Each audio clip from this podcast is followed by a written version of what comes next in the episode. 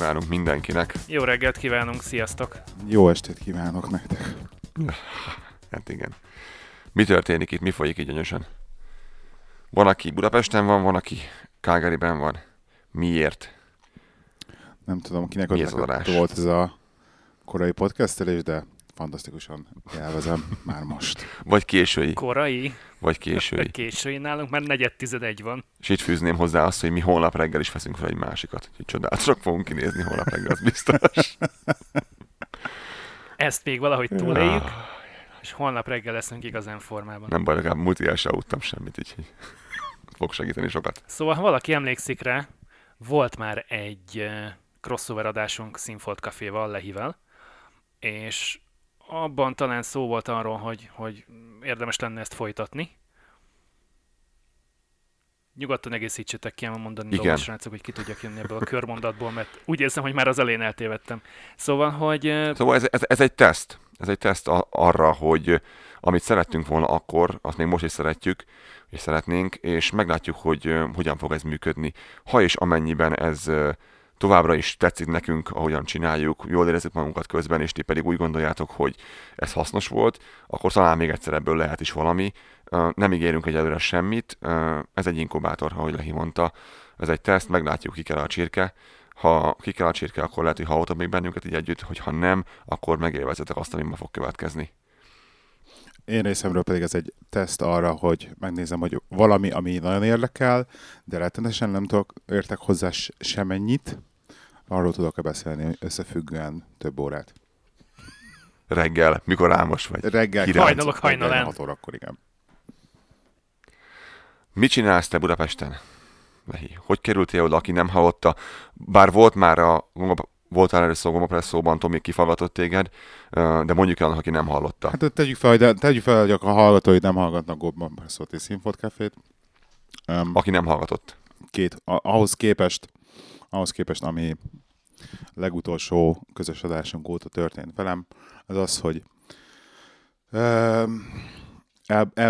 elborult a szemem előtt a szürke köd, kitaláltuk, hogy mi haza akarunk költözni Magyarországra, mert hogy nekem egy ilyen életközépi válság /kiégéssel kellett megküzdenem, amire úgy döntöttem, hogy ez lesz a megoldás, hogy akkor, ha változtatni kell, akkor változtassuk mindenem. Amúgy is kijött rajtam a honvágy, mindent összedobtunk, jó, elég volt a 13 év Anglia, menjünk haza Magyarországra. Ezt egyébként nagyon szépen és ügyesen egy ilyen 2 hónap leforgás alatt nagyjából obszerváltuk. Mennyire ment ez gördülékenyen, tehát az összepakolás, nagyon, a költözés, nagyon. Tehát ahhoz képest, amit vártál, kb. Az is történt. Tehát, hogy a feleségemmel ezt így, nem, tehát így álltunk, és néha így nem hittük el, hogy most itt tényleg 2 hónap alatt egyik országban a másikba a nullából így otthon voltunk. Mert hogy tényleg ugye azt, hogy a szeptemberi iskolakezdésre otthon akartuk, hogy ők otthon legyenek, és ez kb. 2 hónap alatt így megtörtént. De én még nekem volt ugye 2 hónap az országban, hogy kb. Lezárjam a dolgokat, de ez már részletkérdés. Úgyhogy mi hazaköltöztünk. Én most 2 hete érkeztem meg Budapestre. Itt tegyük azért hozzá, aki nem tudja, hogy mindeközben sikerült még egy brit állampolgárságot beszerezni gyorsan, amit nagyon jól tettetek szerintem. Ja, igen. Tehát a távozás pillanatában igazából még ezt még hozzá lett téve, tehát így igazából ez a történet nagyon kerek, nagyon szépen sikerült és kurva jó. Szóval igen, szívből gratulálunk a brit állampolgársághoz. Köszönjük szépen. A célfotó előtt még sikerült begyűjteni. Szép igen, és ez szintén még abba a döntéssorozatban volt benne, és abba a 2 hónapos intézkedéssorozatban volt benne. Hogy akkor... Be volt tervezve, hogy úgy távoztok, hogy az meg legyen zsebben. Igen, tehát hogy akkor jó, menjünk haza, de akkor kéne az állampolgárság, hogy meglegyen. És akkor kéne, hogy mind a 3-unknak meglegyen. Úristen, akkor esősben ezt így pörgessük meg, hogy még mielőtt, vagy jobban mondva, a párom már hazaköltözött, mikor megkapta. Úgyhogy én meg pont előtte egy héttel. Mire így az utolsó fázis így megtörtént, de igen, kicsit sűrű volt az elmúlt pár hónap, és akkor én megjöttem Magyarországra, nem csak munkát is változtattam, mert most én itt vállalkozni kezdtem Magyarországon, úgyhogy hát izgalmas az élet. Szépen belevetődtek magatokat a közösben, igen. Jó? Mert királyság, eddig őrizett magatokat otthon, minden jó így, ahogy van. Eddig nagyon tetszik Budapest, én próbálok így nagyon pozitív. Olyan, mint hogy emlékeztél? Olyan, mint amire emlékeztem. Bizonyos dolgokban jobb, bizonyos dolgokban rosszabb. Én próbálom nagyon pozitívan látni ezt az egész szituációt. Azt kellene is fog. És nem érzem rosszul magamat tőle. Teljesen fel voltam kész. Én azt mondom, hogy teljesen realisztikusan fel voltam készülve dolgokra.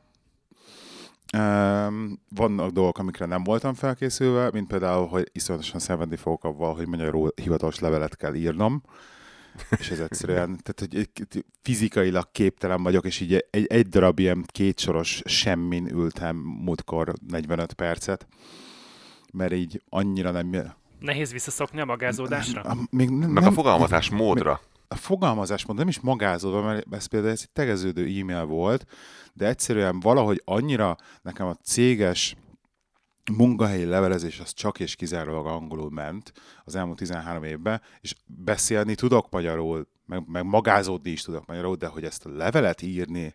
Igen, ezt halljuk. Levelet írni és fogalmazni, egyszerűen ebben nagyon beletört a bicskám, és ezt nem is hittem, hogy ez lesz. Amikor mi otthon voltunk, nekem ez volt a legeslegfurcsább dolog legutóbb, egy ilyen 3-4 éve, amikor otthon voltunk, hogy annyira utáltam, és olyan hideg és idegen volt, amikor valaki próbált velem kedvesen, de magázódva hivatalosan beszélni bárhol, hogy úgy éreztem, hogy ő most miért csinálja velem. Ez annyira furán hangzik, az egész olyan nem tudom, nekem ez volt az első ilyen... Rideg és távolságtartó. Igen. És mondom, azért nem lehet-e, hogy nem így beszéljük ezt most meg, amit most mondasz, mert nekem ez kiráz az ideg. Belentem a bolt iskolába is, mert elhagytam az érettségimet, amit aztán persze megtaláltam, de most ez már egy másik történet, és azt futottam a bolt osztályfőnökömmel, aki nagyon, nagyon jót beszélgettünk, 45 percet dumáltunk az iskola folyosóján, nagyon rendes volt, és így rettenetesen furcsa volt ez a, hogy magáznom kell, de úgyis fiatal volt annól, amikor tanított minket, tehát hogy nem volt ilyen nagy korkülönbség köztünk, már most sem, nem végképp is éreztem, és így nagyon furcsa beszélgetni vele, és így hála Istennek a beszélgetés végén, de hát most már tegeződjünk, Gábor, mert most már 20 év volt, most már oké. Ez az, köszönöm. Úgyis nehezen ment. Ezt mondhattad volna már 45 perc ezelőtt is, nem baj.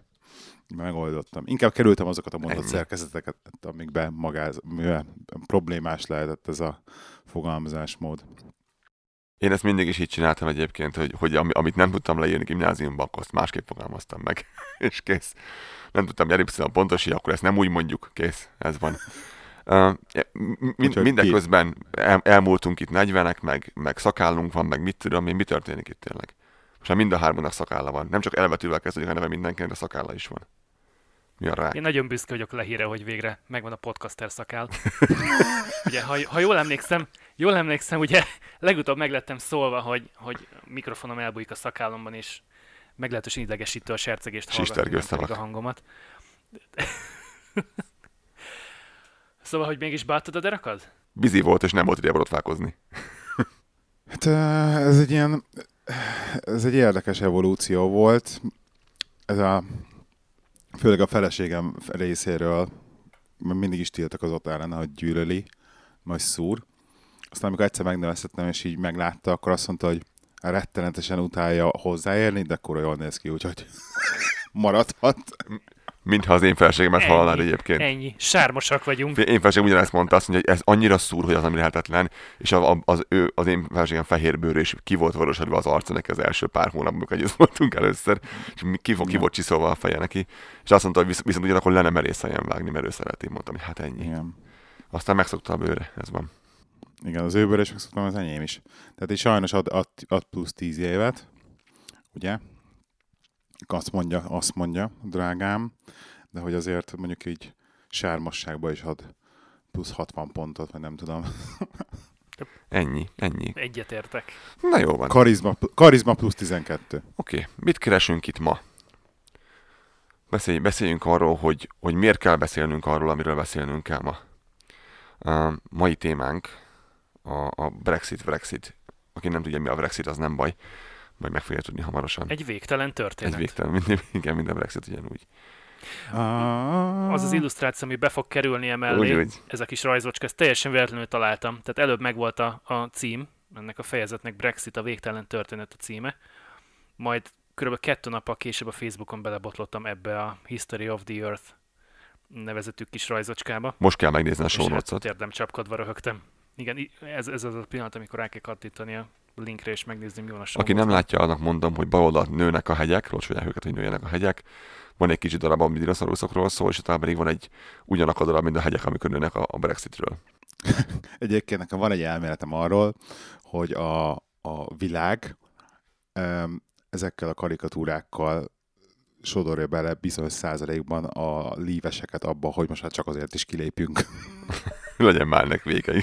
Igen, de egyébként mindenki minket cikiz. Én érzem ezt az angolokba, ezt a fajta frusztrációt, hogy nehogy már nem mutassuk meg hogy nekik, hogy most már aztán csak azért is.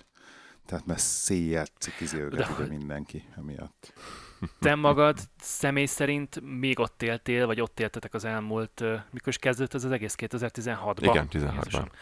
Szóval az elmúlt 3 évben ti hogy éreztétek, hogy a teljesen hétköznapi angol állampolgár többsége mellette van, vagy ellene van, vagy igazából neki is tál van a hócipőjével az egésszel, csak valami történjen már, hogy vagy menjünk, vagy maradjunk. De ez a vergődés, ez senkinek nem jó. Lefolyik ez a mindennapokba? Tehát mennyire volt része a hétköznapoknak? Tök érdekes, hogy még az a 13 év alatt nagyon-nagyon-nagyon kevésszer futottam bele a bezzeg a Theresa May, meg bezzeg a kicsoda. Tehát így politikai ilyen felhördülésben, hogy valaki random elkezd beszélni a politikát, nagyon kevésszer futottam bele. Ellenben a Brexit, amióta elkezdődött és történik, azóta a Brexittel nagyon-nagyon sokszor beszélgettem emberekkel. Tehát, hogy sokkal inkább... Ugye az angoloknak nagyjából a politika az egy ilyen magándolog. Tehát nem nagyon szeretnek arról beszélni az utcán, hogy meg ilyen nyilvános... hogy nem is tudom...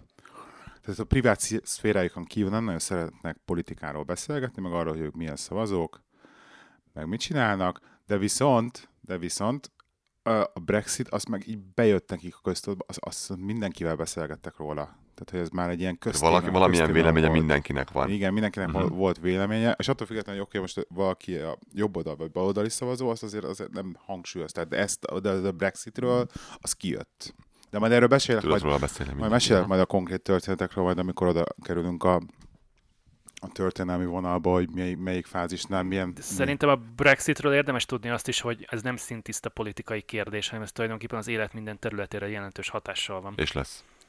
Bárhogyan is alakul ez az egész. Tehát nem csak arról van szó, hogy az X párt mellette van, az Y pedig ellene, hanem ez sokkal mélyebben érint mindenkit, mint egy egyszerű politikai állásfoglalás. Mondjuk el a hallgatónak, aki nem tudja, hogy ez az egész hogyan kezdődött, vagy miről is van szó itt. Összefoglalom nagyon dióhéjban az előzményeket egy picit. Amikor az Európai Unió megalakult, már Nagy-Britannia akkor is egy kicsit kilógott ebből az egészből. Ők mégis egy szigeten laktak, belépni is úgy akartak, hogy azt hiszem, igen, lehet, hogy csináljuk ezt.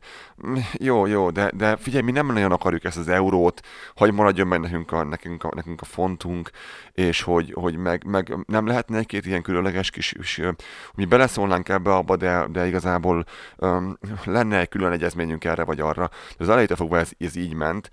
Sokan azt is mondják az EU-n belül, hogy ha Nagy-Britannia kilépne, az lehet, hogy jó is lenne az EU-nak, mert végre tudnának döntéseket hozni bizonyos dolgokban, amiben az angolok mindig is megvétóztak dolgokat, és nem akarták. Miattuk most talán lehetne. De nem is ez az első ilyen kezdeményezés, ha jól tudom, a történelem során volt legalább 2 ilyen, amikor 70-es, 80-as években, amikor szintén távozni akartak. Többször előfordul ez, ugye? Vagy legalábbis voltak ilyen hangok. Itt Kanadán belül is előfordul már az, hogy Quebec is ki akart lépni a Confederationből. Ugye ez olyan helyen, ahol sokan vannak összezárva egybe valamilyen érdek alapján, ott időnként fölmerül az, hogy valakinek ez nem tetszik. És az Európai Unió pedig nem egy ilyen csak jó szervezet, egy ember hozta létre, az emberek hozták létre, és vannak hibái, vannak drawbackjai, és itt igazából az lesz a kérdés, hogy mennyi a pozitívum a negatívumokkal szemben. Mert hogyha most például az Európai Unió hagyja könnyedén kilépni ebből az Angliát, Egyesült Királyságot, akkor akkor hát, ha mások is fölhördülnek ezen, Németország vagy Franciaország utánunk akar menni, tehát nagyon valószínű, hogy nem fogják ezt így hagyni, és mindeközben a briteknek is vannak elvárásaik, és ez egy komplikált szituáció, és akkor nem beszéltünk még a legeslegfontosabb problémáról, amiről csak később fogunk, de szerintem amiatt nem fog ez a dolog megvalósulni ma holnap normálisan semmiféleképpen. Úgyhogy igen, nem az első alkalommal, amikor ez megtörténik. De most miért történik meg szerinted, Lehi? Mi az oka annak, ami miatt most ez át tudott menni egy referendumon, és ami miatt most az emberek egy része úgy érzi, hogy jobb volna az Európai Unió nélkül, mikor nagyon sokak számára pedig úgy tűnik, hogy ez egy végtelen hülyeség, mert sokkal szüksége van Nagy-Britanniának az Európai Unióra, minden Nagy-Britanniára. Tehát a Brexit szavazás előtt ez nem volt téma. Tehát addig, ameddig amíg meg nem szavazták a Brexitet, előtt ez nem volt beszélgetés téma. Tehát ez senki nem jött oda hozzá, hogy ez az Európai Unió, hogy mi annyira kilépnénk belőle. Igen, de hogy amennyire én tudom a történelmet, és akkor javítsatok ki, létszés, hogyha rosszul tudom, meg amennyit én hallottam, hogy ez a Brexites történet, ez már nagyon-nagyon régóta terítéken van. Tehát ezt nagyon-nagyon régóta azok a pártiak, akik ugye szerettek volna kilépni, ezt már nagyon régóta tolják. Tehát ez nem ilyen hirtelen a semmiből jött elő, hogy akkor most csak senki nem figyelt rájuk eddig. Amiről volt szó már eddig is, csak egyik parlament se volt annyira bátor, hogy ezt így meglépje, és ugye annyira végül is bele csábították ebbe a dologba, hogy ezt a népszavazást kirakják. Végül megszavazták, ő se hitték, ez meg lesz szavazva. Bocsánat, 15-ben ez egy választási ígéret volt. Hogyha minket választottak meg 15-ben, akkor mi ezt végigküldjük, és megállták választani 15-ben, majd 16-ban végig is küldték, és ezt így itt mindenki betartják, mi a tökön folyik itt. Majd az emberek meg úgy szavaztak, ahogy szavaztak, akkor megint mindenki, mi a tökön folyik itt. És itt kétszer is ment át úgy dolog, amit ugye politikus nem szokta betartani, amit ígérget, ugye sokan mentek már úgy oda, hogy ha minket választottak meg, akkor mit tudom, mi holnaptól teljel mézzel folyó Kánaán lesz itt, és így. És nyilván senki nem hitte el, és nem is lett, de itt ezt frankon megcsinálták. Amit megígértem, megcsinálták. Azt mondtad, hogy nem volt téma a Brexit a választások előtt. Nem voltak politikai viták a tévében.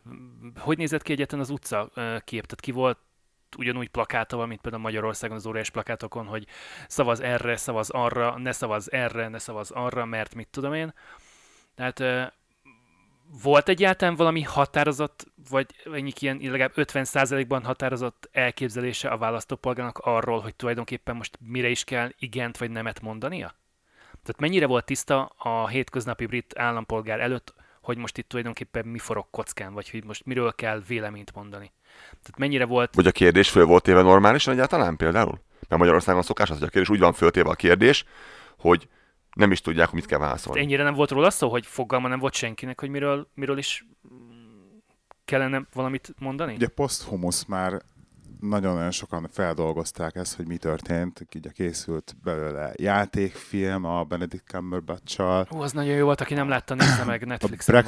Brexit Uncivil War. Igen, az ITV4, azt hiszem az ITV csinálta. És ezt nagyon jól feldolgozták.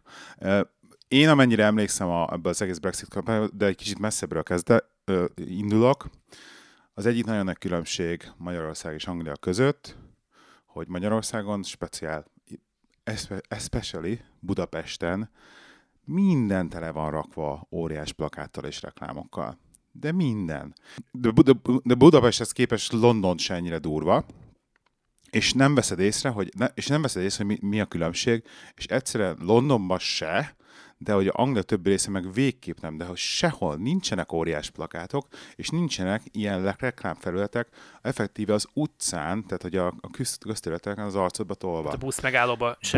A buszmegállóba se. Vannak reklámok, de nagyon-nagyon minimális. De politikai hirdetések az utcán sétálnak. Vannak politikai hirdetések is, de nagyon-nagyon minimális. Tehát például egy ilyen szavazás alkalmával abszolút sokkal kevésbé van az, hogy egy nagyon a pofádban van tolva ez, hogy mi történik. Itt még a villanyoszlopokat is felöltöztetik hirdetési plakátokban. Igen, szörnyű, de attól függetlenül is egyébként Budapest így annyira rontják a városképet, a múltkor beszélgettem nagyon hosszan erről a srácokkal, hogy Budapesten annyira romlik a városképen, hogy annyira undorító módon eladnak mindent reklámfelületnek. Na mindegy, szóval, hogy így amikor volt a Brexit választás, akkor ugye megint ez ott ki volt plakátolva, voltak ugye a Leave, a kék poszterem, meg voltak a Remain, aztán a rózsaszín poszterem, hogyha jól emlékszem. És a Brexitben még az volt az izgalmasabb, hogy az emberek így a házaik elé kiraktak táblácskákat. Tehát én emlékszem, hogy hogy ugye mászkáltam sokat az országba, és az út szélén így a házak elé így csomó helyen ki volt rakva, hogy akkor ők most leave, és a többi a kis kék táblám. Majd amikor pont voltunk Skóciába, és amikor Skóciába mentünk, na Skóciában minden ház előtt meg már a Remain volt, ugye. Ugye tudjuk, a Skócia az nagyon EU-párti, úgy önmagában, és hogy furcsa módon, tehát sokkal inkább így kirakták az emberek ezt. Ez ilyen előző választások előtt nem nagyon láttad, hogy akkor most a saját éppen képviselőjüknek a fényképét nem rakják ki a házuk elé, de ugye a Brexitnél meg volt egy ilyen határozott elképzelése mindenkinek, hogy akkor ő most használtak lépjenek, vagy ne lépjenek ki. Úgyhogy előtte nem beszéltek erről, meg a népszavazás is egyszerűen az így elment a süllyesztőbe. Én akkor váltottam munkahelyet, és így nem volt előtte ez téma, hogy úristen, de mindenki legyingetett rá. Tehát mindenki az ott, hogy ez... Nem hitték el, igen, hogy ebből bármi nem is lehet. Senki nem vette komolyan. Tehát azok az emberek, akikkel én forogtam, és az én mondjuk környezetemben voltak, akik általában javarészt mondjuk arra szavaztak volna, vagy szavaztak is, hogy maradjanak, azok az emberek valószínűleg nem vették komolyan, és valószínűleg nem is mentek el szavazni. És nem szavazta, így van. Ez egy probléma szokott lenni ilyen szavazásokkor. Azt lehet tudni, hogy a szavazásra jogosultak közül hányan maradtak otthon? Tehát nem az, aki igent vagy nemet mondott, hanem aki el sem ment. Mi volt a százalékos arány, ez kiderült a végén? Nagyon kevés volt. A kérdés hogyan volt föltéve? Hogy emlékszel, a kérdés egyértelmű volt. Aki szavazott, aki elment szavaz, az értette, hogy mire mond igent vagy nemet, mert Magyarországon jellemző például az, hogy a kérdés úgy van föltéve olyan nyakat a kártyán, hogy arra egyértelműen csak nemet lehet, vagy csak igent lehet szavazni, holott a kérdés maga rossz. Tehát nem azt kérdeztük meg, amit igazából tudni akarunk. Én személy szerint nem szavaztam, de az biztos vagyok benne, hogy itt nem voltak nyakat a kártyán. Tehát az, vagy kilépnek az EU-ból. Tehát nem ezen múlt. Vagy nem ezen múlt. Biztos, hogy nem ezen múlt. Igen, mert rengeteg embertől hallom ezt, és én mondtam, hogy én nem gondolnám azt, hogy ez történt. Ez az avétos demokráciának a hazája. Tehát itt kettő nagy üzenet volt még, ugye? Ugye a Borisnak volt ez a busz dolog Londonban, amikor az NHS-szel riogattak, hogy 350 milliót fognak megspórolni most ezzel, hogy amit odaadnak az NHS-nek, ugye az NHS az a National Health Service, tehát végig is az egészségügynek, odaadnak 350 milliót, meg ugye a törökökkel riogattak még nagyon sokat, hogy úristen, most fognak belépni a törökök, és hogy a nem tudom hány millió török vendégmunkás fog jönni. De már ott vannak most határom. Is. Kit érnek el? De... Ezt annak idején meghallgattuk mi is 2004-ben, mielőtt beléptünk volna az Unióba. Ugye, aki az Unió ellen volt, mondták, hogy amint belépünk az Unióba, a következő héten meg fog jelenni itt egy olyan 4 millió román munkavállaló, és 40 000 se jött. Ki vannak a bevándorláson? Én azt nem értettem soha, ki vannak a bevándorláson, és akkor, hogy úristen, mennyi lengyel van, hogy elveszik a munkánkat. Hogy a lengyelek, meg most beszélünk a lengyelekről, mert tök mindent a többi kelet-európairól, de hogy a lengyelek vannak a legtöbben, azt érzik a legjobban, mert hogy kb. Ez volt így téma. Hogy mennyi lengyel van. De hogy gyerekek, a lengyelek azok, akik legjobban már vizuálisan is integrálódnak a társadalomba, mert nem mondod meg róluk, hogy lengyel, ami meg nem szólal. 1. 2. Általában nem belük van a baj, mert azok elmennek dolgozni, és szépen csendben eldolgozgatnak, és el vannak. Igaz, sok van belőlük. De hogy én azt éreztem, hogy ez egy ilyen mondva csinált, mindenkiből aki ugye arra szavazott, hogy kilépjen, ez egy ilyen mondva csinált kampány dolog volt, hogy valakire mérgesek, de most van egy lehetőség, hogy valaki hasonlótra azt mondják, hogy na akkor te menj innen. De valójában tudom, amikor Józsika rosszat csinál, de őt nem baszhatod le, hanem lebaszod inkább Pistikét. De ez csak tematizálás, ez nálunk is megy. Mindegy, hogy kibe, csak rúgjon bele valakibe. Tehát igen, tehát valakibe bele, valamelyik bevándorló csoportba be akartak rúgni, valójában nekik nem velük volt a baj. Tehát azok a konzervatívok, akik ugye erre szavaztak, nekik nem a kelet-európai bevándorlókkal volt inkább bajuk, de viszont csak belőjük rúghattak beléjük. Ez volt egy olyan, olyan téma, amit érett az átlagparaszt is. Meg, meg politikai korrektség miatt csak beléjük rúghattak beléjük. Mert hogyha szerintem, hogyha tényleg őszintén szavazhattak volna, akkor vallási alapon rúgták volna ki a bevándorlókat, de ezt nem tették meg. Értelemszerűen. Ez egy probléma itt nálunk és Kanadában, erről beszéltünk már korábbi adásban, hogy van egy réteg, aki a bevándorlás ellenes, és Magyarországon ugyanígy. Ugyanakkor, amikor megkérdezett tőlük azt, hogy és akkor mi lesz azokkal a munkákkal, amit most nem tud senki elvégezni, mert nem akar. Például Magyarországon, ha az, hogy szerezni egy autószerelőt magadnak, vagy egy vízszerelőt, az egy kész cirkusz. És hogyha nem lenne a bevándorló, ha nem jönne ide az, aki egy képzett, és ezt meg lehet nézni a bevándorláskor. Ő egy képzett vízszerelő, valóban. Vízszerelőként fog dolgozni nálunk? Nagy valószínűséggel igen. Őt be kell fogadni. Ő nem ért semmihez, őt nem kell befogadni. Akkor sem, ha menekül, mert kergetik a magyarok otthon. Rengeteg cigány származású jött így, aki azt mondta, hogy üldözik, kergetik otthon Magyarországon, és Kanada egy darabig be is engedte őket, mert azt mondta, hogy Magyarország rajta van ezen a biztonságos helyek listán, és ők ezt nem értik most, hogy van. Bejönnek ide ezek. És itt is az embereknek általában azzal van a probléma, aki nem dolgozik, aki iájon, tehát mi az ilyet magyarul? Munkanélküli segély. Igen, aki mizén van, igen. Aki az államtól veszi fel a pénzt, minden segélyen van. Igen. Segélyekből él. Ezzel van a probléma. Nem azzal van a baj, hogy valaki jön és megszerel a vizet neked. Nyilván nem ezzel van a bajuk. Csak ez ugye egy olyan téma, hogy meg lehet lovagolni, amikor szükséged van rá. Itt is ez történik valószínűleg.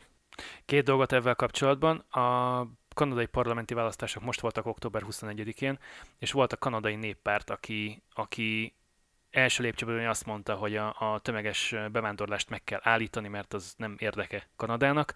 Aztán gyakorlatilag én félúton kibújtam a szök a zsákból, hogy ő tulajdonképpen nem is igazán úgy érti azt, amit ért, hanem tulajdonképpen neki abban van baja, hogy a keleti emberek, tehát India, Pakisztán, Kína, Fülöp-szigetek. Meg az illegális bevándorlókkal. Nagyon-nagyon sokan vannak, és hogy igazából hát inkább kicsit rasszistákok, mint sem igazából ilyen gazdasági szakértők, akik pontosan tudnak, hogy milyen munkaerőre van szükség Kanadának, ez az egyik. Amit mondani akartam, a másik megint pedig... az, amit Lehi mondott, hogy ha akarták volna, vagy igazából akarták volna, akkor ők így szeparálták volna a dolgot, hogy a muszlimokat én nem nagyon akarnám ide. És ezt egyébként... De ezt ő nem mondhatja, mert akkor innentől kezdve rasszista lesz, senki nem fog rá szavazni. De én ezt kihallottam az emberekkel való beszélgetésből is. Senki nem mondta ezt így ki. Senki nem mondta ki ezt így, mert nem mondhatják ki, basszus, mert ugye egy PC világban élünk, nem mondhatja ezt így ki, de muszáj azt a frusztrációt és ezt a idézőjelbe vett gyűlöletet valaki felé irányítani kell, és én úgy érzem, hogy ez egy ilyen kipufogó pont volt ez a Brexit, hogy ez a felgyülemlett frusztráció, kifújták a gőzt, és akkor itt, na, akkor valakit most már kirúgunk. Tehát valakinek mennie kell, bazd meg. És ha senki nem megy, akkor mi megyünk. Akkor viszont elmondom, hogy mit találtam a gov.uk weboldalon. Azt mondja, hogy should the United Kingdom remain a member of the European Union or leave the European Union? Tehát ez volt a kérdés maga. Ez egy egyszerű kérdés, igen. Hogy gyakorlatilag, hogy gyerekek, menjünk, vagy maradjunk. De ezt így kell megfogalmazni, erről van szó. Különben még egy mondat erejéig az előzőre. Igen, de erre hogy fogsz tudni, hogy egy felelősségteljes választ adni egy ilyen hordájú kérdésre, hogy tulajdonképpen nincs információd arról, hogy mit jelent pontosan ez a kettő. De várjál, valaha egy népszavazáson az átlagembernek van információja, amikor szavaz? Ez mindig egy ilyen szélmalomharc, ez egy látványpékség. Én megkérdeztelek téged, te válaszoljál. Honnan? Tulajdonképpen bárki bármit hazudhat. De meg a másik, honnan tudnád egy makrogazdaság adatok nélkül, és mi egymás nélkül, te mint átlagos ember, hogy ez most akkor nekem milyen lesz. Most mindjárt bele fogunk picit úszni jobban abba, hogy milyen problémái vannak ennek a kérdésnek, és ott fogjátok látni, hogy biztos vagyok abban, hogy a kérdésfeltete sem nézett ennek utána, hogy hogyan lesz például Észak-Írország és Írországnak a helyzete. Mert szerintem ez egy olyan dolog, ami minden alkalommal el fog bukni. Ez az egész kilépés, addig, amíg erre nem találnak egy megoldást, és mindjárt rátérünk erre. Visszakaptélve az előzőre, még egy gondolat. Itt nálunk volt néhány ember, aki kimondta azt, hogy őt az zavarja a bevándorlókban, hogy nem kívánnak beilleszkedni. És ezt én tökre meg tudom érteni. Mert amikor én megérkezem Európából ide... De ebbe van logika. De amikor azt mondod, főleg Kanadában, amit egyébként... De akkor ezt kell mondani. Egyébként bevándorlók hoztak létre, és most már ilyen 4.-5. generációs bevándorlók vannak, hiszen az egész ország csak 152 éves. Tehát nincsenek 1000 éves múltunk, vagy nincs 1000 éves múltja Kanadának, mint mondjuk Magyarországnak. Szóval itt ez különös erőhelyes, amikor azt mondod, hogy hát semmi szükségünk bevándorlásra, vagy meg bevándorlókra. Tulajdonképpen ők építették az országot. Világos, csak ugye szüleid, ők azt érzik, hogy még régen az angolok jöttek, csak ugye franciák. Ez így ezért nem állt meg a lábát, mert ugye kiderült, hogy ő tulajdonképpen a keletről érkező emberekkel van nagyon rosszba, és nincs megelégedve velük, és tulajdonképpen ezt ugye ő nem mondhatja, tehát be kellett csomagolni valamibe, amiből viszont kilógott a lóláb. Lehitől akartam kérdezni, és elmondom, miért még el nem felejtem, hogy miért kellett kiengedni a gőzt a britteknek? Miért voltak ők feszültek? Mi fújta ezt a buborékot, hogy végül valakibe bele kellett tiporni, valakibe bele kellett rúgni? Tehát milyen előzményei lehettek ezeknek? Erre nehezen tudok válaszolni, mivel ennyire nem látok behatást, én ezt generálban érzem rajtuk. Tehát egy nagyon-nagyon politikaira korrekt ország Anglia, és nagyon befogadó, és nagyon szeret mindenkit, és nagyon elfogad mindenkit, de azért valljuk be őszintén, hogy az emberek nem ilyenek. És biztos vagyok benne, hogy az országnak a fele, mint ahogy kb. Azt látjuk, hogy az országnak a fele, az konzervatív beállítottságú, és ilyen vagy olyan módon valójában nem egy befogadó típusú ember. És ez, ha más nem, tehát az, amikor nem mondhatod azt, hogy de figyelj már, tök gáz az, hogy mit tudom én, teleépítik az országot muszlim mecsetekkel, ezek szerint az emberek szerint, amikor ezt nem mondhatják ki egyáltalán, akkor az előbb-utóbb felgyőrömlik bennük, mint probléma. Ezt én most spekulálok csak, tehát érthetően nem látok bele a fejükbe. Logikusan hangzik viszont. Csak spekulálok. De van benne logika. Hogy világítsam ezt meg hollandai oldalról.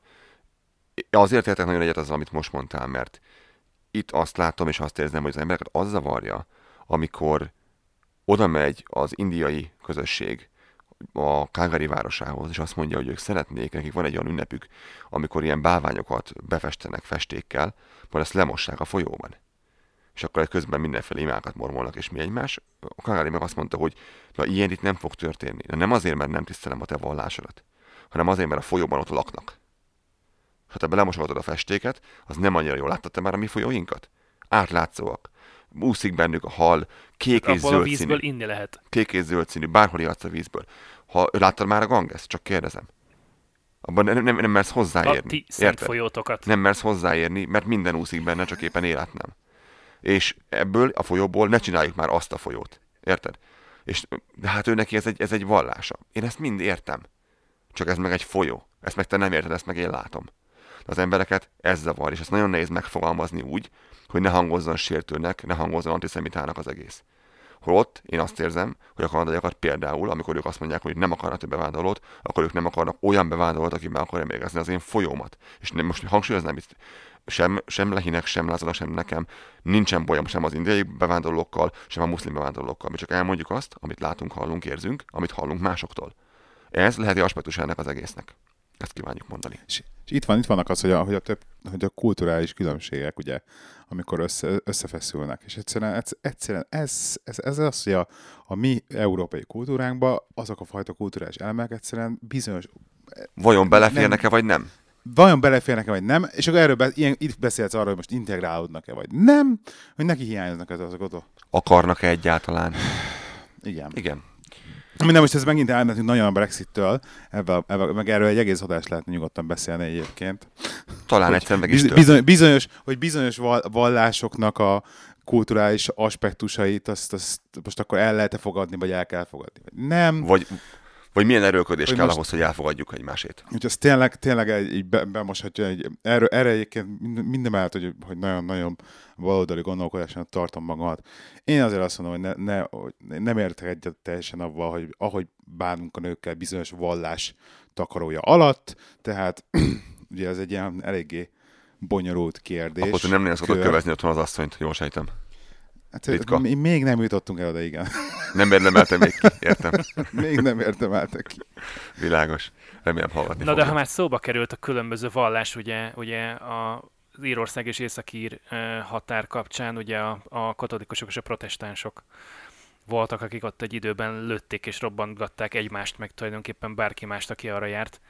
szó van, hogy miért olyan sarokpont ez a határ? Miért sarokpont? Ami tulajdonképpen most igazából nem is nagyon létezik valóságban.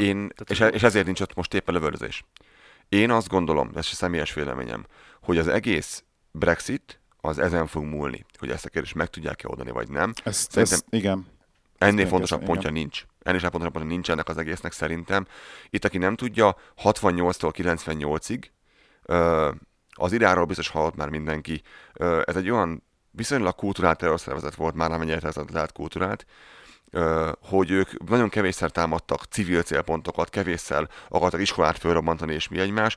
Ők nagyon pontosan céloztak arra, hogy átmenjen, amit ők szeretnének mondani.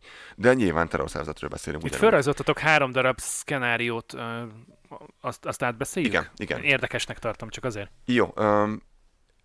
Írországnak 2 része van. Észak-Írország és a Republic of Ireland, tehát maga Írország. Észak-Írország az Nagy-Britannia része, ott fontban mérnek, mérföldben mérik a sebességet mi egymás. A Írországban ott euró van, kilogramm van, kilométer per óra van. Csak már ezt lássuk, hogy mekkora különbség van. Ennek ellenére, amióta, hogy szerintem az Európai Uniónak az egyetlen és legnagyobb hozamánya, hogy amióta van, az ott Európában nincsen háború. Semmilyen. Leszámít ezeket a kis helyi rosszarokat, amikor el akarja venni, már amennyi Európának számítjuk, még a Krímfélszigetet például. Tehát, hogy megszűntek ezek, nem volt több világháború, az írek nem lőtték többet egymást az észak-írekkel. Úgy próbáltak, ugye Anglia megszállta annak idején Írországot. És Észak-Írországban nagyon sok angol él, és hozzájuk húznak közelebb, mind gondolkodásmódban, mind vallásban. Írország déli rész és középső részén pedig maguk az írek élnek, akik teljesen katolikusak és másképp gondolkodnak, nem anglikának, ugye, mint a britek volnának. És nagyon büszkék arra, hogy elérték a függetlenségüket, és végre megszabadultak a zsarnok angoloktól. Viszont ebben van átfedés, ugye? És annak idején, amikor itt rendes határ volt, és itt elkezdték ellenőrizni azt, hogy ki visz hova, mit, ki csempész, ki nem csempész, ki megy hova, itt komoly feszültségek keletkeztek, és itt mondom, tehát 40 éven keresztül lőtték egymást, robbantották az autókat, és mi egymás. És ezt egy Good Friday egyezmény oldotta meg, amikor az Európai Uniónak köszönhetően nem volt többé határ. Megállapodtak azzal, hogy mindenki mehet, ahova akar, mindenki keresett, akivel akar, és nincs többé ez a határ itt, és azóta megszűnt ez az egész. Ugyanakkor az északírek és az írek is nagyon büszkék. Mi lesz akkor ezzel a határszakasszal, meg ebből a 2 országgal, lehet így mondani, hogyha az Egyesült Királyság kilép az Unióból? Ugye Anglia része az Európai Uniónak, viszont Anglia nem része a Schengeni övezetnek. A Schengeni övezet, mint ahogy Magyarországról átgurulsz Ausztriába, anélkül, hogy bárki hozzászólna, most éppen nem mondjuk átgurulsz Ausztriába, vagy se bárki hozzászólna, majd Ausztriába, Németországba, hogy bárki hozzászólna, nincsenek határok ugye az Európai Unión belül. Ezt hívjuk Schengeni övezetnek. Anglia, figyelj, nem része a Schengeni övezetnek, ezért van az, hogy amikor Londonba mész a repülővel, akkor a repülőtéren becsekkolsz, majd utána a nagy, óriási váróból elindulsz, és ott lesz egy határ ellenőrzés, és megnézik az útleveleidet. Ellenben, hogyha valami európai, más Schengeni övezeten belül lévő repülőhöz mész, akkor mész a másik oldalra, ahol nincs ilyen útlevél ellenőrzés, és elröpülsz úgy, hogy meg sem nézik az útleveledet. Na már most! Nincsen Írország szintén a Schengeni övezetbe tartozik, tehát elvileg oda is el tudsz repülni úgy, hogy nem kérik az útlevelet, majd át tudsz menni, Angliába, tehát Észak-Írországba, autóval, anélkül, hogy megnéznék az útleveledet. Sokszor a határ nem is látszik, hogy ott van, mert csak egy út keresztben. Igen. Tehát nekem ez egy ilyen akkora mindfuck, hogy Anglia kívül, tehát már most is az van, hogy Anglia kívül van ugye a Schengeni övezeten, de viszont Észak-Írország viszont benne van a Schengeni övezetben. Pont ez az, mert Írország benne van, és nincsen határ Írország és Észak-Írország között. Tehát akkor effektíve benne vannak ők is. Igen, ez egy, és most ugye mi a kérdés? Az a kérdés, hogyha Anglia kilép, tehát a Nagy-Britannia, így mondom, nem Anglia, Nagy-Britannia kilép az Európai Unióból, akkor mi mit csinálunk ezzel a határral? Vagy hova húzzuk a határt? Húzzuk a határt oda, ahol volt régen? És vállaljuk azt, hogy itt megint lövöldözés lesz? Már pedig az írek már beígérték ezt. Azonnal beígérték, hogy ha ott egy hardborder lesz, akkor őket tesznek az ellen, hogy ott ne legyen hardborder. És ebben mind a két fél egyetért, hogy ott határ nem lesz. Tehát ott nem, fizikailag nem lehet határ. Ott nem lehet. Azt nem szabad megcsinálni, mert abból csak a szopás lesz. Ezt hívják backstopnak, ugye? Backstopnak, így van. Amit ugye Boris Johnson azt mondta, hogy ez elfogadhatatlan. Ugyanakkor nem tud jobbat mondani ebben a pillanatban. Ugye ő sem. Mert mi a másik variáció? Hogy meghúzzák a sziget körül, hogy maga az egész Írország az marad, és Anglia lép ki tulajdonképpen ebből az egészből. Igen. De azt megint nem, azt meg az angolok mondják azt, hogy lószart, egyrészt nem adunk oda egy darabot magunkból, miért tennénk, 1-2, akkor meg ott lesz egy olyan határ, amit nem tudnak megint mit kezdeni vele, az nem lehet, az még többen nem fogadják, az ott legyen. Akkor mi lehet még? Az lehet még, hogy bennmarad az Európai Unió a EU Customs Unionban, tehát a kereskedelmi egyezményben, de akkor a Brexitből az exit az nem működik. Igen. Ugye akkor kimart az exit a Brexitből. Nem tudom, nem értem akkor azt az egészet. És a negyedik az, hogyha két Írország egyesül végre egy rohadt országgá, és akkor ők intézik a dolgaikat maguknak, és maradnak benne az Unióban, vagy tesznek, amit akarnak. Megint nem fogják akarni, ezt megint nem lehet. De akkor mi a megfejtés? Az megint nem fog tetszeni, mert akkor tulajdonképpen ugyanaz lesz, mint az első verziónál, hogy... Körülbelül egyébként erről szavazgattak az elmúlt nem tudom mennyi időben. És ezért dobálták vissza folyamatosan az összes a mélynek és a dolgait, mert és most amikor elhozta most a legutóbbit a Boris, már előre Boris. Megmondták az írek, hogy nem is láttuk még, de hallottuk, mi lehet benne, és most mondjuk, hogy nem írjuk alá. Tovább nincsen, hogy mi ebbe beleegyezzünk, nem fogjuk megszavazni. És ezt így, hogyan lehet zöldre vergődni így ezzel? Igen. Pedig ennek a kérdés nélkül nem fog menni, és ez nagyon-nagyon fontos kérdés, mert ez nagyon érzékeny téma, és nagyon veszélyes, hogy ott megint határ lesz. És azt nem szabad megengedni, hogy határ legyen megint. Ezzel kapcsolatban akartam kérdezni, hogy eddig tulajdonképpen azt beszéltük meg, ha az Egyesült Királyság részéről hogy néz ez ki. Na de, hogy az Egyesült Királyság, ha menni akar, akkor mehessen. Ehhez a többieknek, akik benn vannak az Unióban, és főleg az írekről van most szó, hogy az ő részükről mi szükségeltetik ahhoz, hogy el tudják engedni uniós egyenruhában a briteknek a kezét, és azt tudják mondani, hogy akkor ég veletek. De szerintem nem tudják elengedni. Mind kereskedelmi dolgok miatt, mind más miatt sem. Tehát ezt, én nem tudok olyan szenáriót mondani, ahol nyugodt szívvel azt mondaná mindenki. Vagy akár csak az egyik fél, akár csak Írország azt mondaná, Észak-Írországra együtt, hogy így legyen. Szerintem erre nincsen válasz ebben a pillanatban. Van válasz ebben a pillanatban erre? Hogy ez egy jó megoldás volna? Nincs. És még nem beszéltünk arról, hogy mi lesz Angliában, miután kilép, mert mindjárt jutunk oda, hogy tegyük föl, hogy ezt sikerül megoldani, amit nagyon kérlek, hogy ez ma holnap megoldódik, de ha sikerül, utána mi? Mit jelent ez az Európai Uniónak, és mit jelent Angliának? Vagy Nagy-Britanniát kell mondanom, igazából nem Angliát. Igen. Ez a sarokpontja. Olyan szenárió nem fordulhat elő, hogy Skócia, Wales, Észak-Írország azt mondja, hogy srácok, igazából mi így hárman most jól összefogunk és az írek támogatásával, és tulajdonképpen, ha igen, hogyha ti angol fele barátaink menni szeretnétek, akkor menjetek, de igazából nem ragaszkodunk ahhoz, hogy magatokkal ráncsatok bennünket, mert nekünk jó az, ahogy eddig volt, mi maradni szeretnénk, tehát hogyha az angol ember menni akar, akkor menjen, de én velszi, én skót, én északír, én maradni akarok, és akkor szagadjunk széjjel előtte. Ha jól emlékszem, akkor a Brexit szavazás előtt nem sokkal volt a skótoknak egy népszavazása a függetlenségről, ahol lám, ők megszavazták, hogy hát azért mi szeretnénk az Egyesült Királyság tagja maradni. Viszont, amióta az Egyesült Királyság megszavazta azt, hogy ők viszont ki szeretnének lépni az EU-ból, egész Skócia fel van háborúban, minden skót egyébként EU-párti, és azt mondják, hogy na várjatok, így viszont szavazzuk már újra azt a népszavazást, mert hogyha ők kilépnek, mi akkor viszont lennénk függetlenek, és akkor maradnánk az EU-ba. Jobban szeretnék Európai Uniós állampolgár lenni, mint angol. Bocs. Igen. Tehát, hogy a skótok egyébként nem hülyék, hál' Istennek. Szóval Skóciában ez a szituáció. Wales, saját parlamentjük persze. Is van, ha jól tudom, tehát, hogy eléggé függetlenek. Hát Beltnek is van saját parlamentje, de szerintem ezek inkább ilyen, tudod... Látványpékség megint. Ilyen kicsit ilyen jelképes dolgok ezek szerintem. Szóval Velsznek is van saját parlamentje, de hát így Velsz is kiléphet. Nem mondom, hogy egy gazdag ország lenne belőle, hogyha kilépne. mert kétlem, hogy a birkákból sok pénzt nem lehet annyira összeszedni. Hát ugye a velszieket így nem ők annyira... Ők ezt tudják hinnel. Igen, ők nem, tehát annyira nem hallasz sokat arra, hogy akkor a velszi függetlenség, és akkor most akkor mi külön ország akarunk lenni.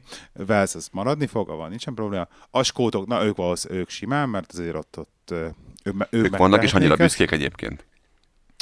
Annyira büszkék, meg ott azért vannak ugye nyersanyagok is, ugye ott van nekik az olaj fönt, éjszakon, meg stb. Tehát hogy az a skótokkal nem egy probléma, hogyha ők... Nekem van, még meg is van skót ismerősöm, házaspár. Holnap jönnek hozzánk ebédet tündérjek. Szavokat nem érted, de ez most mindegy. De kár, hogy nem tegnap jöttek. Én megkérdeztem őket előre, tudtam, hogy beszélgetni, és megfolyam őket előre, és azt mondta, hogy nagyon reméli, hogy lesz bennük annyi, hogy kilépnek a rákba akkor az Nagy-Britanniából. Azt mondta, hogy nagyon reméli, azt mondta nekem, hogy ő ennél a nagyobb, ennél nagyobb bullshit nincs a világon, mint ez a Brexit, és nagyon reméli, hogy ez nem fog végigmenni valahogyan, vagy ha végigmegy, akkor ez Skócia nélkül fog megtörténni, mert ő neki nagyon kényelmes és nagyon jó úgy, hogy Skócia az a része az Európai Uniónak, és nagyon szeretne, hogy ez így maradjon. És ha ő neki szavaznia kell erről, ő mindenféleképpen erre fog szavazni, és akit ő ismer, mindenki erre szavazna holnap. Úgyhogy ő nekik ez a személyes. Ugye a szavazásról még nem beszéltünk, azért a szavazás körüli botrányról. Ez egy jó ötlet. És ez egy fontos aspektus, azt szerintem az egész Brexit kérdésnek, hogy ez a Brexit választás körül kirobbant egy óriási botrány, ugye ez így nagyon szép párhuzamot lehet húzni a Trumpnak a megválasztásával, hogy kiderült, hogy ugye ez a Dominic Cummings nevű emberke különböző cégeket használt fel arra, hogy hát végül is mondjuk azt, hogy manipulálja. Befolyásolják, igen. Azok befolyásolják azokat a szavazókat, akik nem voltak 100%-osan biztosak abban, hogy mire szavazzanak, és akkor célzott Facebook hirdetések, mémek, hát lényegében fake news, stb. Ezekkel a dolgokkal, mindenféle nagyon megkérdőjelezhető eszközökkel állítólag nagyon komolyan befolyásolták ezt az egész Brexit szavazást. Azt olvastam, hogy 54,000 angol fontot költöttek el Facebook hirdetésre. Rengeteget. És anyára azért azna. Igen.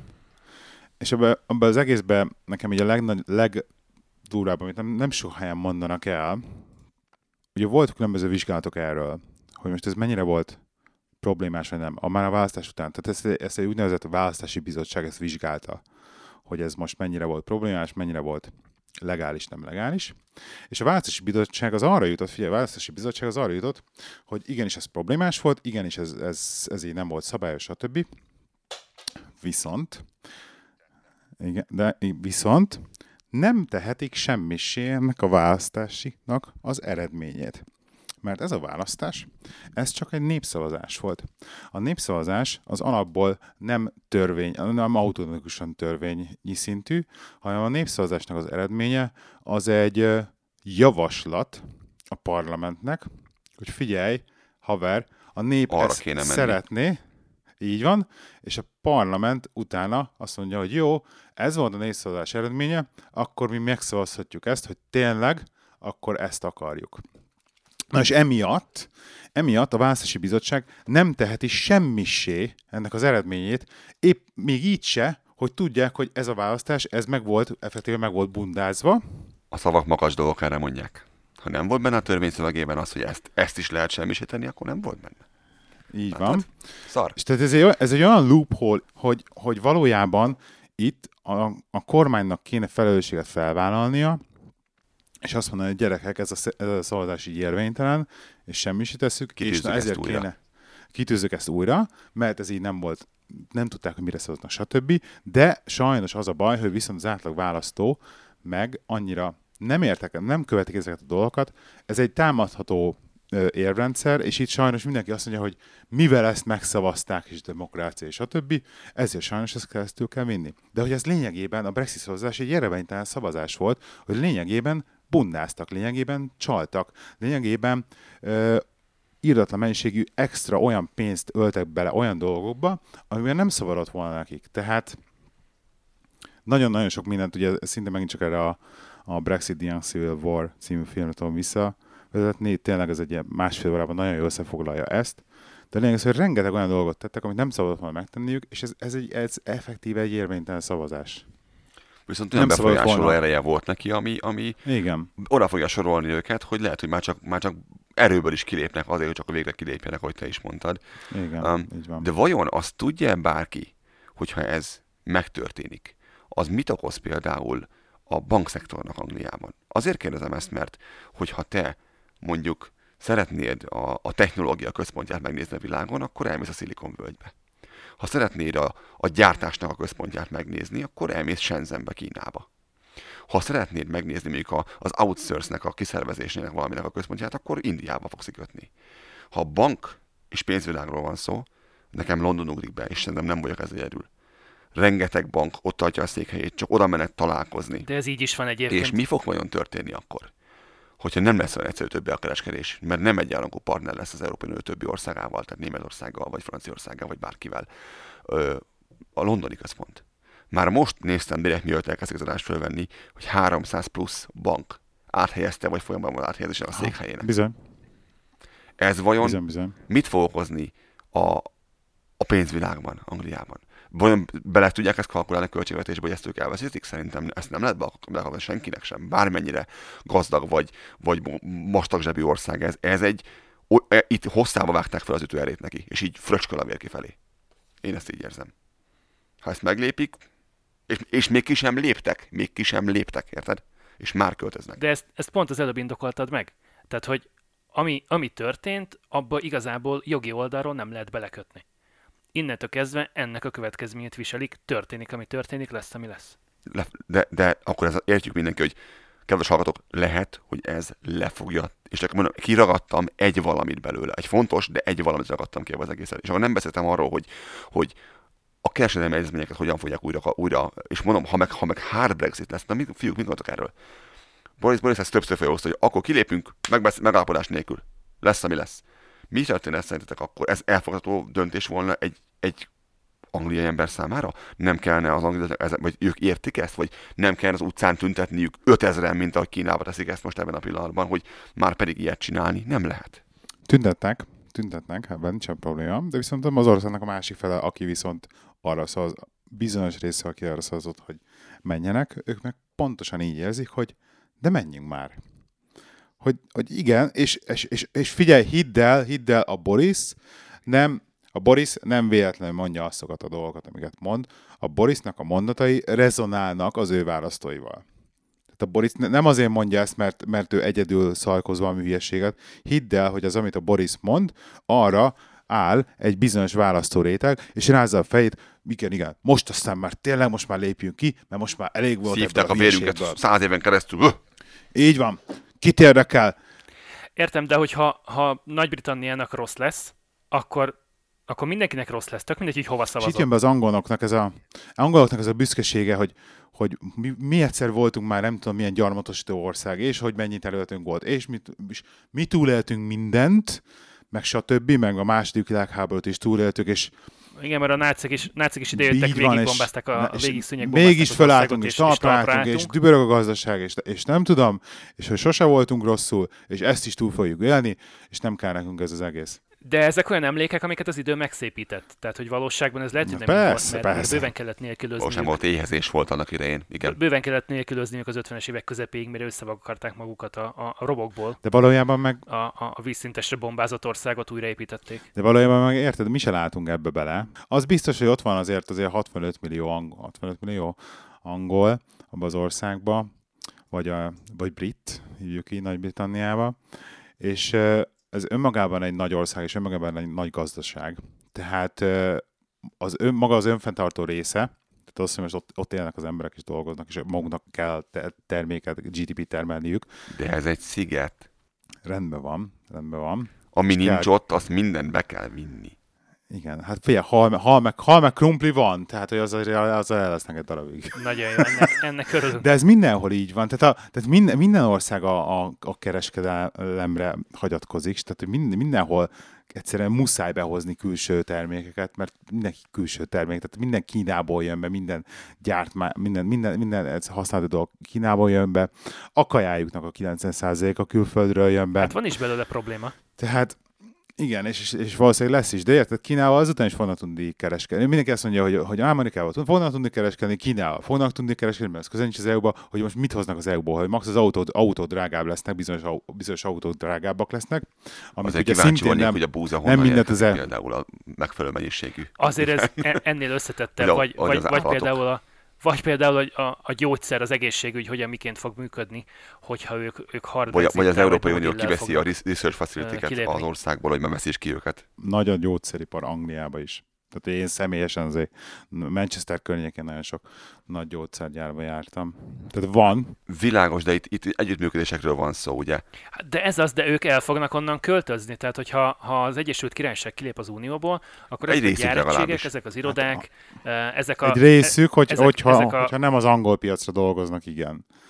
Tehát, de ha világpiacra dolgoznak, akkor is inkább át fognak költözni Németországba, Benelux államokba, Franciákhoz, vagy Írországba. Pénz beszél. Az lesz itt, hogy pénz beszél. Az Európai Unió egy nagyobb piac, mint Anglia. Ez van. És döntést kell hozniuk majd, hogy mi a fontosabb. És a másik, hogyha neked van egy beszállítód, aki német, aki belga, aki francia, akkor mi? Vámot kell fizetni. És itt jönnek azok a megállapodások, amik nincsenek megkötve a Trade Unióra. Igen. Ugye?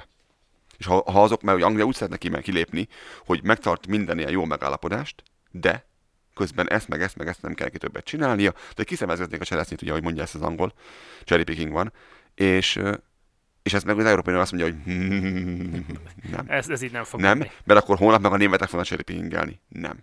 Ez így nem. Mész vagy nem mész, öntsük el már végre. Igen. Ez egy probléma. Igen, ez egy probléma. Nem, a lényeg az, hogy nem tudjuk, és nem mi nem tudjuk, hanem azok nem tudják, akik ezt elemzik, akik ezt próbálják megérteni most már hónapok, évek óta, és nincs megfejtés, azt látjuk, és nincsen igazából egy olyan, van vagy 6-8 féle olyan predikció, olyan elmélet, ami történhet, és egyik rosszabbul néz ki, mint a másik, hol az Európai Uniónak, hol Angliának, Nagy-Britanniának, hozzák már rosszul mondjuk, Nagy-Britanniának. Nagyon nehéz megjósolni, mi lesz, és az a baj, akinek előtt döntést kell hoznia, sem tudja, hogy mi lesz, és ennek ellenére időnként mennek előre, és az átlag angol sem tudja, mi lesz, úgy tűnik. Egy időben napirenden volt ez a final decision, hogy jó van, oké, ezt most lehet, hogy kicsit elrontottuk, de akkor elmegyünk még egyszer, és akkor az legyen tényleg az utolsó szavunk. Tehát, hogy még egyszer utoljára, akkor kérdezzetek meg minket, mi meg jó, elmegyünk, és majd szavazunk arra, hogy maradunk. Ebből nem lett semmi, ha jól tudom, ugye? Nem, és ezt az egyik oldal se támogatja annyira. És ennek egy nagy oldal egy... se. Tehát van most egy olyan párt, pont ezt akarom mondani, igen. Van egy olyan párt most, aki viszont azt mondja, hogy ha őket választják meg, akkor nem lesz Brexit, ők most ezzel kampányolnak. Igen, a liberál demokraták, igen, a Lib Dem. Akik egyébként nagyon jól szerepeltek például az európai parlamenti választásokon, ami a legutóbbi választás volt.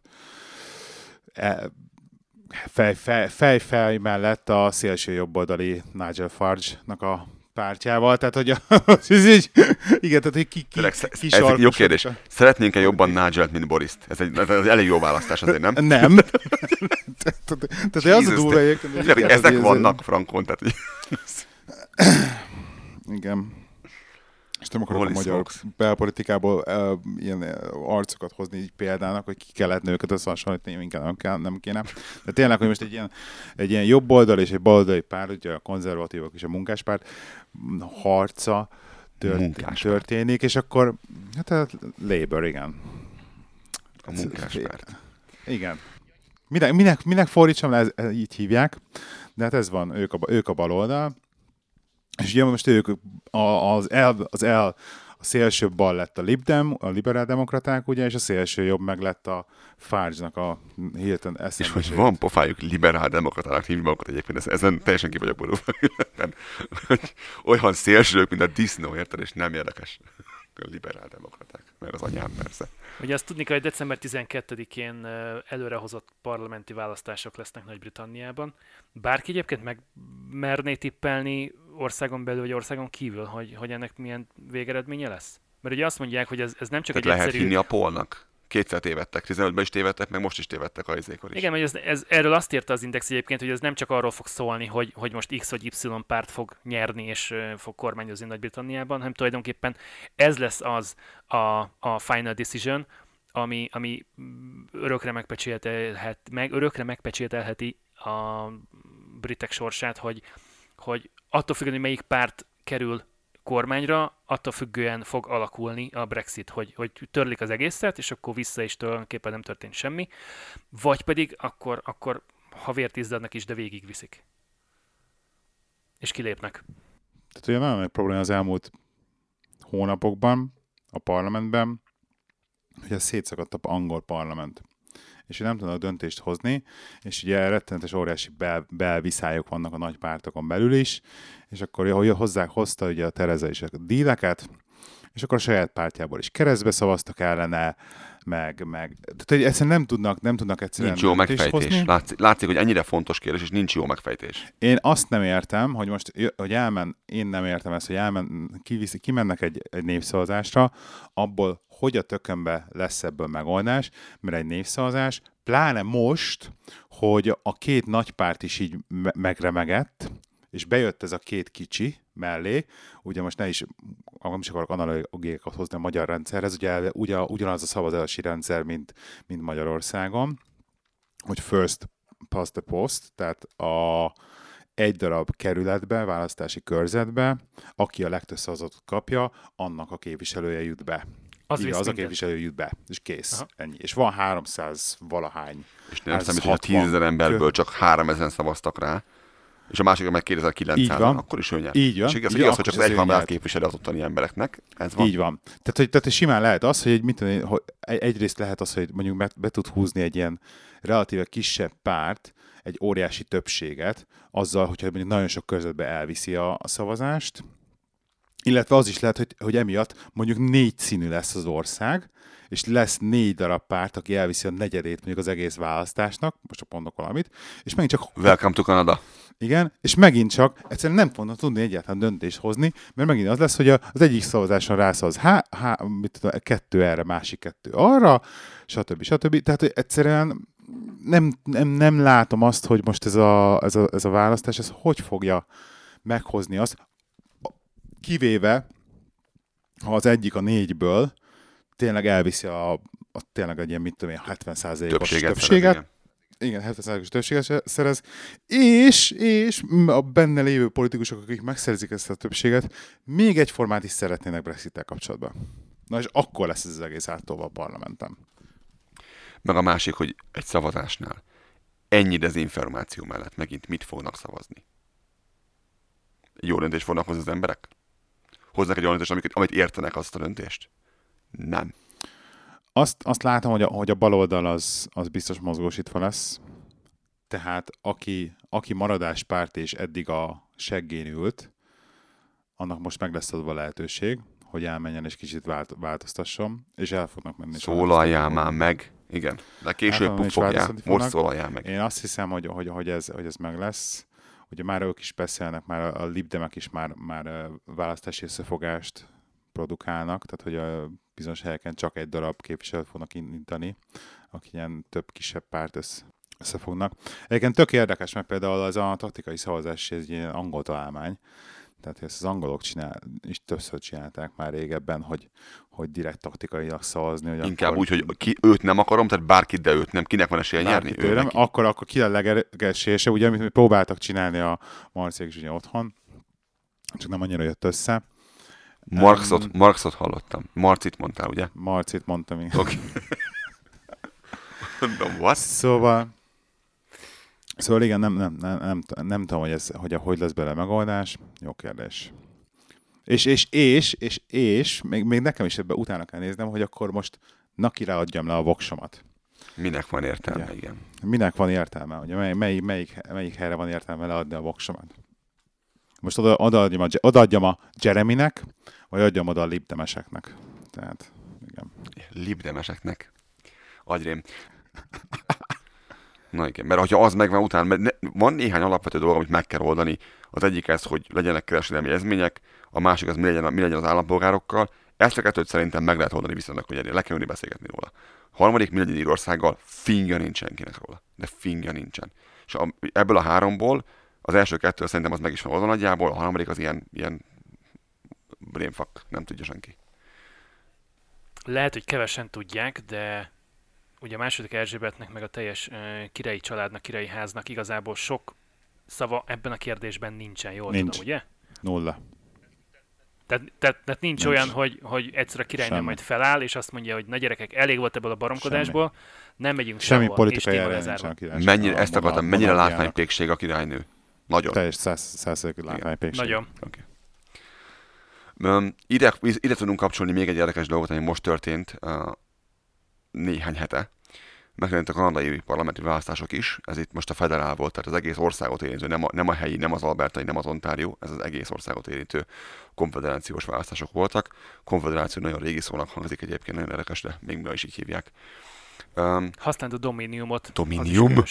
Jesus, az meg Star Treknek hangzik. Az se különösebben. Az meg Star Treknek hangzik nekem. A Dominium legutóbb a Star Treknek, nem is tudom, melyik ézé sorozatában volt. Na de, miért hozzuk ezt ide, miért citáljuk ezt ide? Lehi az előbb említette ezt a emberek szavaznak, stratégiailag szavaznak, plusz azt, hogy nem tudnak megállapodni egymással az emberek, és ettől szétszakad az ország. Van egy ilyen alienation a Anglián belül is, ahol azt érzik bizonyos részeken érő bizonyos emberek, hogy őket igazából az ő gondolataikat, az ő dolgaikat nem akarják figyelembe venni. Lásd például skótok, ugye azért hangoskodnak mostanában, mert úgy érzik, hogy ők le vannak szarva, vagy az északírek megint elkezdtek felhangosodni, hogy annak idején mi robbangattunk autókat, most megint robbangassunk autókat, hogy meghalljátok, hogy mi nem akarjuk ezt az egészet? Hogy mi legyen itt most? Kanadán belül van egy hasonló dolog, Kanadán belül nagyon furcsa a választási rendszer abban a szempontból, hogy nem tegnap előtt lett csinálva, és nem nyúltak hozzá, hogy ezt modernizálják, és nem reflektálódik a szavazatoknak, vagy a parlamenti székeknek a száma abban, hogy hány embert képviselnek. Tehát mondok például, egy 8,5 milliós országrésznek nem arányaiban annyival több, nem dupla annyi széke van, mint egy 4,5 milliós országrésznek, hanem majdnem kétszer annyi, vagy 2,5-szer annyi. Tehát így attól is egyébként, hogy egy országrész, akinek egyazon érdeke van, egyféleképpen szavazna mondjuk alapvetően, de még ezen kívül több széket is kap ez a mennyiségű ember, ez egy ilyen elképesztő imbalanszot okoz az egészben, és teljesen kimozdul az egész, és ettől az ország ketté van szakadva, van egy a kelet és a nyugati részére. Ez a határ az Ontáriónál húzódik, Ontario és Manitoba között, tehát British Columbia, Alberta, Saskatchewan és Manitoba, ez egy blokk majdnem, British Columbia, picit kilóg a lóláb, de most tekintsük úgy, hogy egy, de akár idevehetjük még az északi két területet is, Yukont ugye meg Northwest Territories-t, és a keleten pedig Quebec és Ontario nagyon egyet fúj, és a picik pedig a keleti részen annyira... Meg Atlantik-Kanada. Az Atlantik-Kanada viszont annyira pici részekből áll, hogy ők mindig arra fordulnak, amerről a szél fúj. Tehát, hogyha őnekik valaki beígéri azt, hogy hónaptól kezdve megint lesz munka végre New Brunswickban, akkor ők boldogan szavaznak arra, aki azt mondja, hogy lesz végre munka, mert nincs munka New Brunswickban. És viszont nagyon szép erdők vannak, az is valami. És... de hogy őket általában el szokta vinni ez a Ontario-Quebec rész, és volt most egy ilyen szavazás, hogy létrejött egy Bloc Québécois nevű párt, akik elvittek minden szinten Quebecben. Ők azt mondták, hogy mi most össze fogunk így szépen fogni, és képviselni fogjuk Quebecnek az érdekeit, mert Quebec az mindig picit kilóg így Kanadából, mert ők franciául beszélnek, meg különben is csigát esznek, hogy nézzen aznak ki ez az egész. És őket mindig egy picit kinézik, meg nagyon szegények is még. Nagyon régen onnan elment az autóipartól, ez minden leszivárgott Ontárióval, meg közel volt az USA-hoz, és így rohadtul az ország elszegényezett. És nálunk is van egy ilyen kompenzáció, mint az unión belül, hogy van, aki befizet, van, aki kivesz.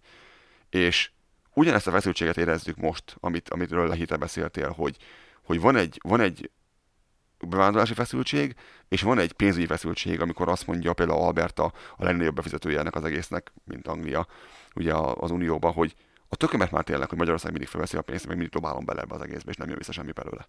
Ugye az a mondás, hogy bedobuljon mindenki a magáét, ha mindenki rá van, akkor aztán mindenki megkapja majd vissza, ami kell neki. És Albertából így például elhúz a pénz, és soha nem jön vissza többé. Quebec meg így felveszi szépen, majd mindig köpköd Albertára.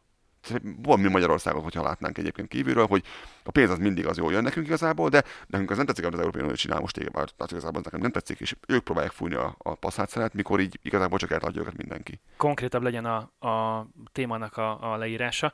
Ugye Albertában nagyon-nagyon erős az olajipar, és tulajdonképpen ez egy húzó ágazat belül, és ebből irgalmatlan energiaszektor, igen, ebből irgalmatlan mennyiségű pénzt tud generálni, és irgalmatlan mennyiségű adót tud befizetni Alberta a federal governmentnek, tehát kanadai kormánynak, és az ebből Quebecbe jutó pénznek a quebeciek nagyon-nagyon örülnek, és tök jó, hogy kapják ezt a lóvét, ugyanakkor folyamatosan fújnak és köpködnek Albertára, hogy de hát az a koszos büdös olaj, hogy arra semmi szükség nincsen, és egyébként is sokkal jobb az audiaktól megvenni, mert akkor legalább nem itt termelik ki. Tehát, hogy az olaj az, hogyha mit tudom én, az USA-ból meg a szaudiaktól jön, akkor az rendben van, akkor nem baj, hogy így járkálnak a tankerhajók a kanadai partoknál, nem baj, hogyha a szaudiaktól és az amerikaiaktól érkezett olajat belerakjuk tehervagonokba, és úgy visszük el a keleti parti kikötőktől. Mi baj lehet egy tehervonattal? Mi baj lehet? Semmi. Az teljesen rendben van, de ha ugyanez az olajvonat, ez az tankerhajó mondjuk körbekerülné Kanadát, és Albertától olajat vinne, akkor ők fölennének háborodva, akkor és mondták, le is írták tulajdonképpen, igen, hogy ebben gyakorlatilag elpusztítjuk az egész bolygót, sőt, az egész univerzumot tönkretesszük vele, és ugyanakkor, hogy is mondták ezt, hogy átküldtem neked egy képet, amit megszavazott, tudom milyen quebeci közgyűlés, hogy az albertai olajnak vasúton történő Quebecbe szállítása szociálisan nem elfogadható, valami ilyen nyakatekert szöveget fogalmaztak meg. Itt azért fontos ez a kérdés, mert az egész világon mindenkinél tisztában Kanada szedik ki a földbe az olajat. Tehát nincsen senki a közelében jön annak, és nagyon olcsón szedik ki. Valami $3 vagy $5 per hordóba kerül neki kiszedni. És ebben benne van minden, a Labour-től kezdve minden benne van ebben. És a legkevésbé környezetszennyező módon.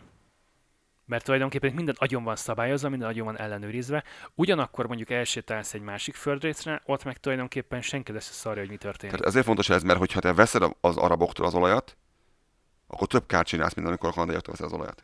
Ez egy nagyon... És a mai helyzetben, amikor így áll a környezetvédelem, ahogy áll, akkor talán ezen és ezzel promózzuk magunkat a választásokon, akkor gondolkodni kéne ezen, hogy mivel ártok többet unblock a földnek, hogyha innen, hogy innen szedem az olajat. Értem, hogy kiszedjük, az nem jó.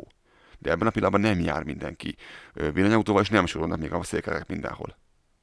Nem ez ugyanaz, hogy a zöld baloldali nagyon atomenergia ellenes, közben meg valójában ez egy teljes, én szerintem egy sokkal zöldebb energiaforrás. Kevés ilyen zöld dolog van, igen. Mint égetni a... Most mondjatok valamit, a földgázt, vagy a szenet. A barna szenet Németországban, igen.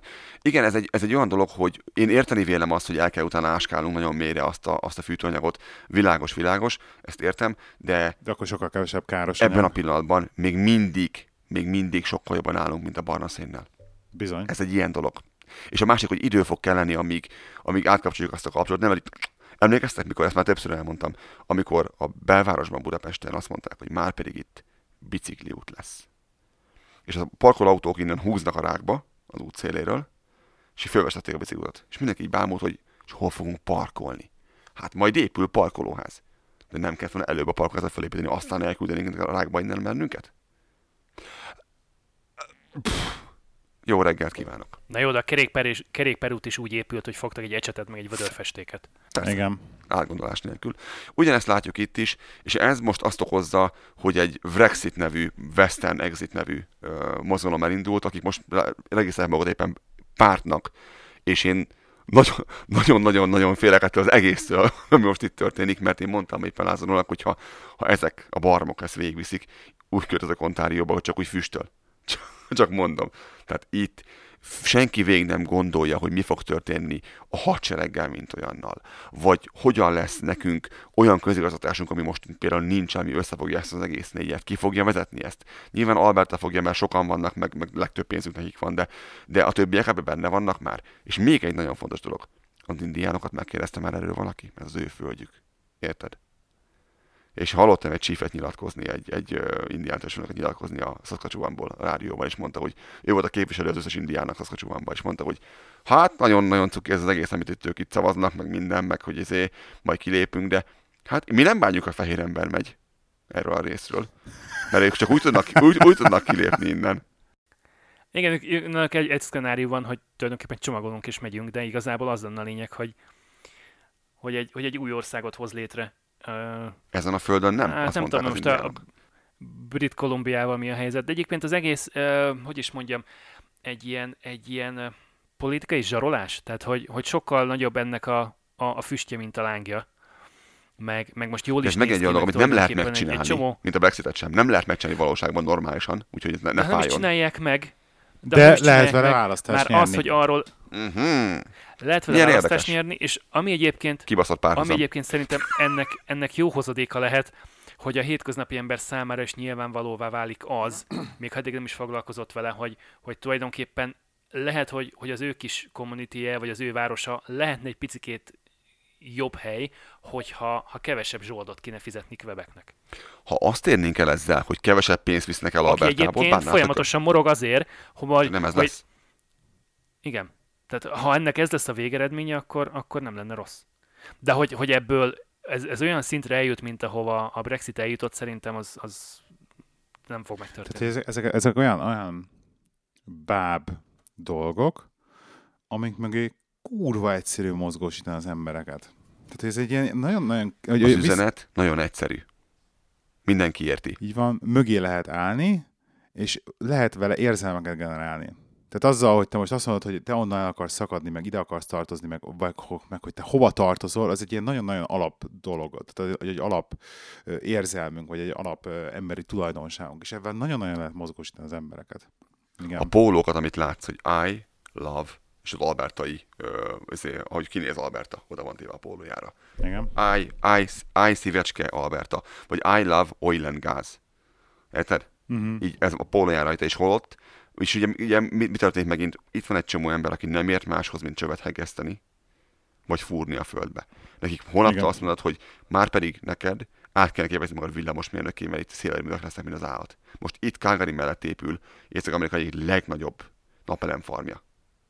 Uh-huh. Kurva nagy lesz. És csak aki csövet hegeszt, az nem fog kelni oda.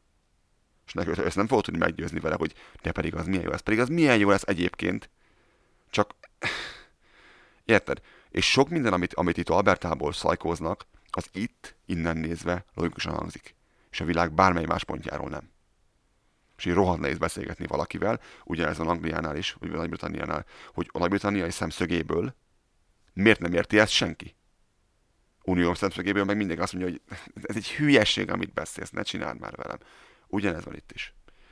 A nyugati ország résznek más az érdeke, mint a keletinek. És ezt összehozni egy asztalhoz, good luck with that. Főleg egy olyan országban, ami tényleg egy kontinensnyi ország. Tehát közel 5500 kilométer széles. Túl nagy, szerintem ez pont egy probléma, hogy óriási mennyiségű ember, óriási területen szétterítve. És ilyen kis szubdolgok vannak benne, amik ilyen a területre jellemző. Észak-Ontárió, meg Dél-Ontárió sem ugyanaz, mert te is jártál Észak-Ontárióban. Mi van ott? A mocsáron, meg a krokodilokon kívül. 4 ember. Így van? Dél-Ontárió meg hogy néz ki? Ott vannak a legnagyobb városaink, basszus kulcs. Érted? Hogy a maga Ontárión belül is egy olyan ellentét van az észak meg a dél között, hogy valami hihetetlen. Nincsen északon semmi. Tudsz úgy menni órákat, hogy nincsen ember. Rohadt nagy terület. Igen, tulajdonképpen a Quebec-től egészen... Windsor, azaz. Szóval Windsortól egészen Quebecig azon a folyoson lakik tulajdonképpen Kanada lakosságának a, mit tudom én, 90%-a? Ha megnézed, hogy mekkora az ország területe, tehát csak térképen ránézel, és azon... Mint Európa. Ugye, hogyha látni akarod... Igen, ha látni akarod a teljes országot egy darab képen, igen, egyébként Windsorról van szó, tehát, hogyha látni akarod az egész országot egy darab képen, majd rakok be erről egy fotót, vagy egy rajzszerűséget. Tulajdonképpen van egy ilyen 3 új begyini terület, ahol az ország lakosságának a 90%-a lakik. Meg amúgy is az egészre jellemző az, hogy az amerikai határ mentén, tehát ha elmész keletebbre vagy nyugatabbra, határ mentén, hiszen ott nincsen mínusz 600 fok. Igen, és tulajdonképpen, hogyha a torontói régiót elhagyod... Lehi, most rögz, de most szakad a hókint éppen, csak mondom. Rohadna széjjel. Igen, szóval, ha a torontói régiót elhagyod, és onnan elindulsz nyugatra, akkor az első nagyváros, ami szembe jön veled, ahol millió fölött lakik ember, az Calgary. És közben mentél 3700 kilométert. És a következő nagyváros, Calgary igen. után pedig Vancouver. Igen, meg Calgaryban többen látom, hogy egész Saskatchewanban.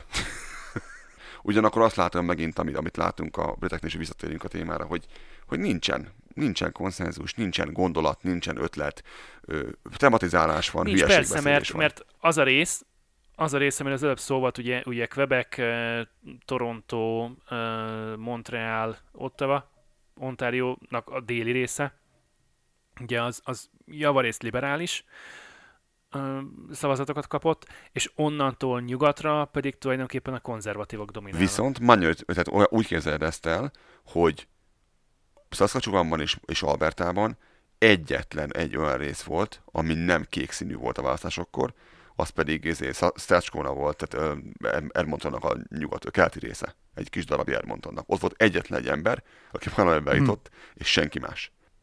Na de mindegy. Amiért az egészről beszéltünk, az a párhuzamos összefüggés a kettő között, hogy senki végig nem gondolja, hogy mi történne akkor, hogyha kilépne a nyugat, a kelet ketté szakadna az ország tulajdonképpen. Nyilván éhen halnak bebek, ez világos, meg mit tudom én, meg most. És ugye ezzel érvelnek, hogy milyen jó lesz nekünk, mert bebek éhen fog halni. Az hol lesz jó nekem? Tehát, hogy nem értelek, ne haragudj, mi van? Tehát nem, és egy csomóan meg így, igen, rohadjon meg Quebec. Nagyszerű, tehát tényleg. Ugye, ez ugyanaz az ember, ugye, aki odaáll az elektromos autótöltő elé kerezve a pikapjával, a dízel pikapjával. Igen. Hölgyeim és uraim, ragadtam még valakiben valami? Akartam mondani, hogy reggel egy kaki, de ezt majd vágj ki. Nem.